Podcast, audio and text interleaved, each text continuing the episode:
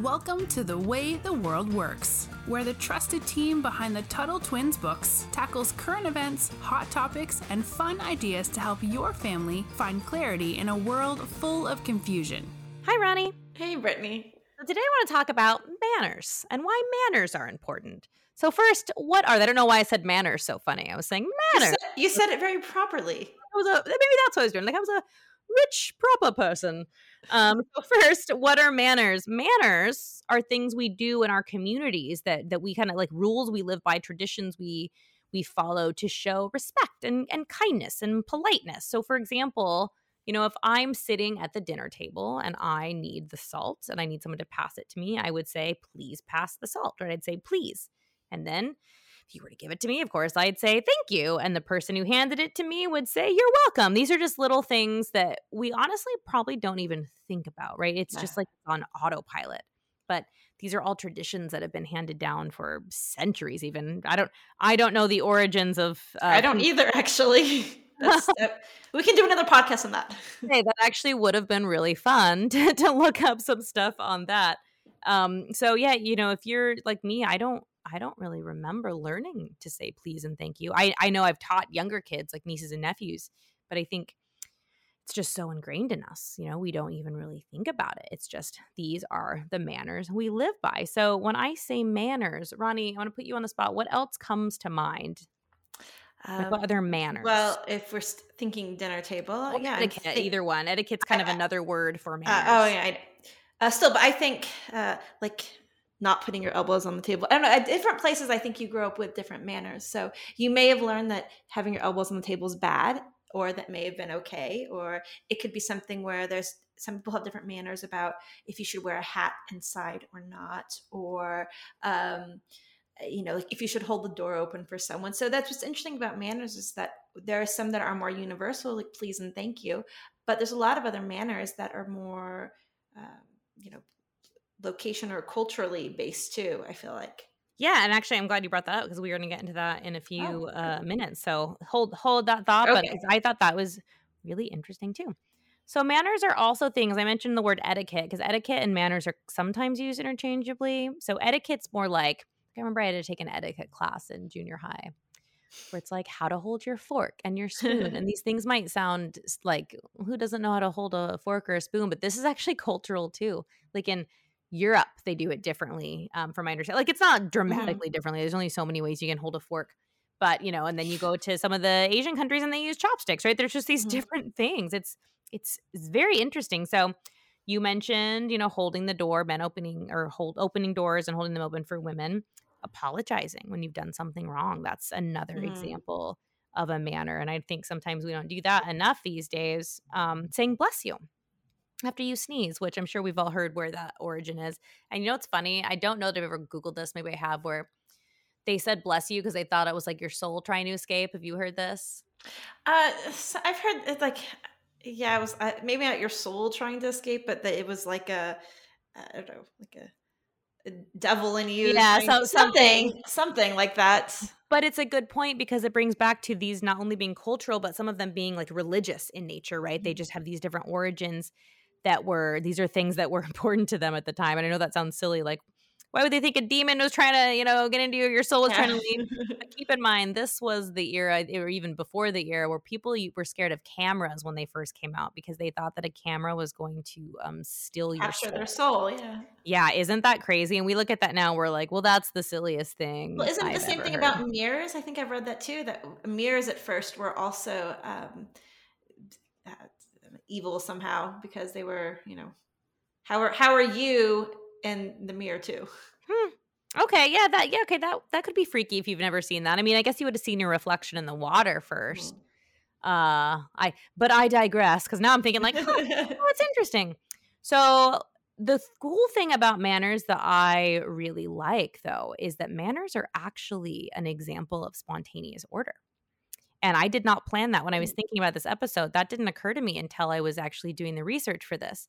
And granted, I'm sure there was a time where manners could probably get you like executed or something if you didn't do that. I like just because history is so crazy and filled with so many weird examples.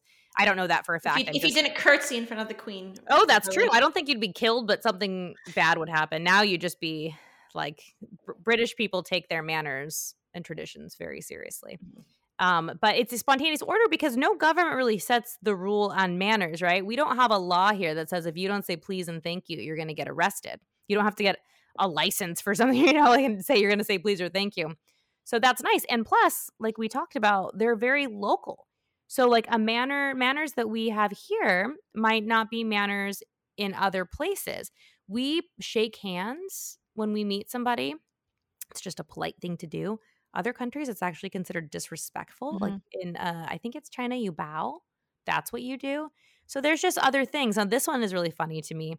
In some places, and I think actually China is one of them, letting out a loud burp after a meal is actually like complimenting whoever prepared your meal because you're saying like that's how much I enjoyed it. now, if you want some proof on just how different like manners are from place to place, uh, try burping after your mom makes yeah. dinner and see how well that turns out. By the way, kids, I am kidding because I think parents are going to get really mad at me. If you do do that and you get in trouble, uh, just don't do it. My point to saying that is that would not be considered polite here. So, yeah, good luck. Don't do that. Guarantee it will not end well. But so manners are created by communities and they're passed down from generation to generation, which I think again is, is a perfect example of spontaneous order, right? They're just things the community has decided on. There's no rules about it. It's just, okay, this is this is what's polite. And you do it because it helps you form a community. Nobody wants to be most people, we're very social creatures. Most people don't want to be social outcasts, right? They want to not it doesn't mean you have to conform and wear what everybody else wears and do what everybody else does but there's a level of you know kindness and, and exchanges we have with each other that you just we do because it's good to live in a community that gets along so that's that's why i think it's just a perfect example of you know something we do mm-hmm. without without government. Now, sometimes things change over time, but many stay the same, like please and thank you. I think, you know, people used to be very formal in how they address people, like Mr. and Mrs., you know, whatever. It's gotten way more laid back now. I think if people from when even, you grew up, did you have to when you were talking to other people's parents? Was it always Mister and Mrs.? Well, it's funny. I was gonna ask you about this. So I grew up in a religion where we called people brother and sister. So for oh, uh-huh. adults, uh-huh. and and because now I had friends that weren't the same religion as me, and I would say, actually, you know what? I don't know. So if it were people I went to church with, we always said, you know, brother and their last name and sister and their last name. Only if but they were adults or if they were adults. Okay. Now with other people's parents, like I knew some it wasn't Girl Scouts, it was called Campfire Girls, which is basically mm-hmm. Oh yeah. Yeah, I remember that? They don't, you don't see yeah. that much anymore. But we like those were my friends' moms, and they were like our troop leaders, so we called them by their first names. I think it really just depended on how well I knew the person. Mm-hmm. But I um, used to spend a lot of time in the South, and even adults still call their friends' parents, like even like grown adults, like people our age, call them like Miss and then their first name. So if your That's friend's mom I was, going to ask because yeah, I grew up in I grew up in Texas, and we I only ever called friends' parents Mister or Mrs. So and so. Only that. I, I didn't know anybody who didn't call friends' parents, you know, Mr. Smith or Mrs. Johnson. Uh, that was I really just thought that was what everyone did. And so um, then I moved out to California and I had kids, and the first time it was, oh, how do, what do I teach my kids to call these other friends? Because the idea of, of thinking, oh, oh, this is my friend Jason. The, the my kid is not going to call in a grown adult by their first name and so um, i ended up no but did you guys do because like in charleston south carolina mm-hmm. where i spent a lot of time they would use the first name but it would say like mr jason or miss you yes, know whatever that's okay kind so, of yeah. how that's kind of how we settled and even still with my kids um, no if it's someone who's a close close friend usually first name is okay but i still have like our close fam close friends um, will be Mr. or Miss usually, and then their first names, or even our babysitters. Um, will my kids will call the babysitter Miss Amber instead of just Amber. Um, I don't know. I think that just because it, that's so ingrained in me that it feels weird for kids not to have some type of proper manner of speaking to adults. But that's again, it's the Texan in me that I grew up that way. It's so funny you say that though, because I moved from Southern California to Texas when I was oh. in eighth grade, and I had the opposite reaction. How funny! because everyone would say yes, ma'am, to their ah, teachers. Ah. Oh yes. Now I grew up in California. women didn't like that because it made them feel old. And so I would actually get scolded at like if I said yes ma'am to my mom or to other people, like they would think it was me calling them old. So it's just funny. And California is a very kind of more, you know, appearance matters and things like that. So that might just be the culture there. But it's very funny. So when I moved to Texas and teachers, like everybody's like, yes, ma'am, to the teachers. And I was like, why am I getting in trouble for not saying yes, ma'am? I was raised to believe that you don't call it like unless they're an actual, you know, older woman, you don't say that. So uh, it's just so funny to me. And I think that's a good example of, you know, that it's very cultural, not just different countries. Yeah. It, it varies from where you live, but also I think generally speaking, like it, it, even if you're in, Cal- in California, I think there was a time when you probably would have been more formal with how you mm-hmm. address. Mm-hmm adults, right? Those things have changed. Now, I don't agree with this at all, but there are even some people who think like, "Oh, men shouldn't hold the door open for women yeah. anymore because you well, know that was so weird for me and that's always been an adjustment is because where i grew up yes the guys would when if i walked into a store and there was a guy walking around about the same time as me i would stop because i knew that the guy was going yep. to and it's always weird me. when you stop and they don't do it and it wasn't and in fact if i had just continued walking and grabbed the door myself it would have been an insult to the guy. Yeah. Mm-hmm. And that's how it was. Oh, I know we, we need to go on, but we're talking about ma'am. So even I worked at a summer camp in Texas for three years, and the kids even had to call the counselors when they'd say yes ma'am to the counselors so i'm you know in my early 20s with you know preteen kids um and that was a requirement even there yes ma'am no ma'am isn't it it's just so funny it's so funny to me. But yeah, so back to the holding the door open. I mean, that used to be something I remember my parents telling you if a guy doesn't hold the door open for you, like don't go on dates with yeah. him. Like that was what you did. I still tend to think a guy should hold the door open for you. Now, I have gone on many a date where they do not, but that kind of sticks out in my mind of like, hmm, he did not open the door for me. Interesting. So there are some things that do kind of fall out of fashion, at which for better or for worse, right? But now I want to talk about like why do these matter? I think a lot of people who listen to our show are people who don't like to conform. You know, we like to be kind of contrarian. So why why should we use manners just because people want us to? And I think it's because they help us navigate our communities, but it also helps us create an environment where people are more open to what we call civil discourse and we've used that term a lot.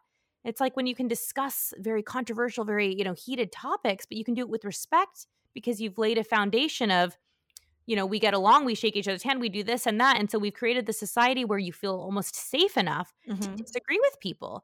And I think when our world is so much moved online and we argue so much online where you don't have to use manners. In fact, it's probably a place where, for the most part, manners don't even exist, right? So they're not as important. People feel free to just say mean things without having to deal with consequences. And they don't have to worry about, you know, a community member not wanting to hang out with them because they're being rude. And I think that's taken away from our communities and our society. So, you know, it's nice to have this foster this environment of respect and politeness. My favorite professor in college used to call tell us, you know, we're allowed to disagree, but we had to use decorum. Mm-hmm. Decorum means like you had to do it. Like don't just start yelling, you know, raise your hand, have a have a structured and civilized debate. Don't just you know fly off the handle and let your emotions get the best of you and i think that manners have a lot to do with that because i think it's just sets this this decorum this this way that we should we should you know act within our community to, to be to be community members with each other because again we are social creatures and if you're rude nobody wants to hang out with you. That's a natural cause of that right? Mm-hmm. they don't have to make a government law that says say please and thank you and don't burp at the dinner table if you burp on if you're taking a girl out on a date you know when you're when you're older and you burp tell me how many more dates you get you know it's just kind of a natural consequence thing. You want people to want to hang out with you as long as they're good people not you don't want to make everybody like you right? That's not what i'm saying. I'm just saying when you are polite and you do these things and mm-hmm. you you use good manners i think people would will want to be around you so much because they just know that you're somebody that's warm and, and polite to be around. So that's my two cents on the matter. Ronnie, I don't know if you have anything to add before we wrap up. Uh, no, I'm still thinking though that I thought the way you talked about um, manners being a form of spontaneous order, um, I thought that was a great way of kind of tying it into you know all of our Tuttle Twin stuff because that makes a lot of sense to me. Yeah, exactly. All right, guys. Well, please don't forget to like and subscribe and share this podcast with your friends. And until next time, Ronnie, we will talk to you soon. All right. See you soon. You've been listening to The Way the World Works. Make sure your family is subscribed and check out TuttleTwins.com for more awesome content.